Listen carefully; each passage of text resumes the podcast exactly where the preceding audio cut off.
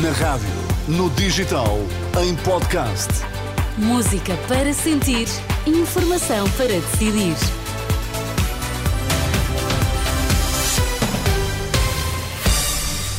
Vitor, os temas agora em destaque nas notícias das três. Polícia Judiciária faz buscas em junta de freguesia do PSD em Lisboa. Banda sonora do filme Pobres Criaturas com fado de Carminho, nomeada para os Oscars. Vamos então às notícias das três, edição do Vitor Mesquita. A Polícia Judiciária está a realizar buscas na Junta de Freguesia de Santo António, em Lisboa. Na revista Sábado avança a informação e escreve que as diligências estarão relacionadas com o processo Tutti Frutti. É a investigação a um alegado pacto de regime entre as estruturas partidárias de PS e PSD em Lisboa, que teria em vista o poder em certas freguesias da capital e a contratação de militantes dos dois partidos. A Junta de Santo António é liderada pelo social-democrata Vasco Morgado desde 2013.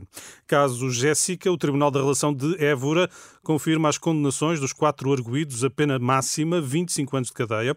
Entre os envolvidos está a mãe da criança de 3 anos, 3 anos Jéssica morreu em 2022 devido a maus tratos violentos. Só pode haver uma reforma na Justiça quando se identificarem as mudanças ou melhorias necessárias.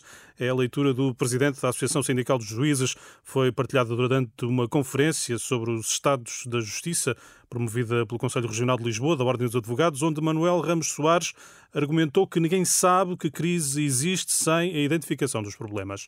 Ninguém sabe se a crise é na eficiência, se é no problema da independência do juízo ou da autonomia ou independência do Ministério Público, se temos independência a mais ou a menos, se é um problema na, no figurino organizativo, na estrutura dos conselhos, se o problema está na Constituição, se é um problema de integridade do sistema, de fiscalização da integridade dos juízes e dos procuradores, saber se eles se portam bem e quando não se portam, se temos mecanismos rápidos de corrigir os erros. E, portanto, não sabendo se há uma crise da justiça e, sobretudo, onde é que ela está, e também se ela existindo, se é estrutural ou se é apenas conjuntural no ponto A ou B, torna-se muito difícil esperarem que haja um processo de reforma.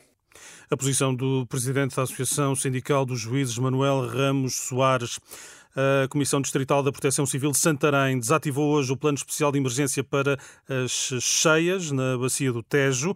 Em causa está a normalização gradual dos caudais. Neste quarto tão pequeno esta é a voz de Carminho no fado O Quarto, que integra a banda sonora do filme Pobres Criaturas, que acaba de ser nomeada para os Oscars. Há ainda outra marca portuguesa nas nomeações. O filme Homem-Aranha, através do Aranha Verso, concorre a melhor longa-metragem de animação e é co-realizada ou co-realizado pelo luso-americano Joaquim dos Santos.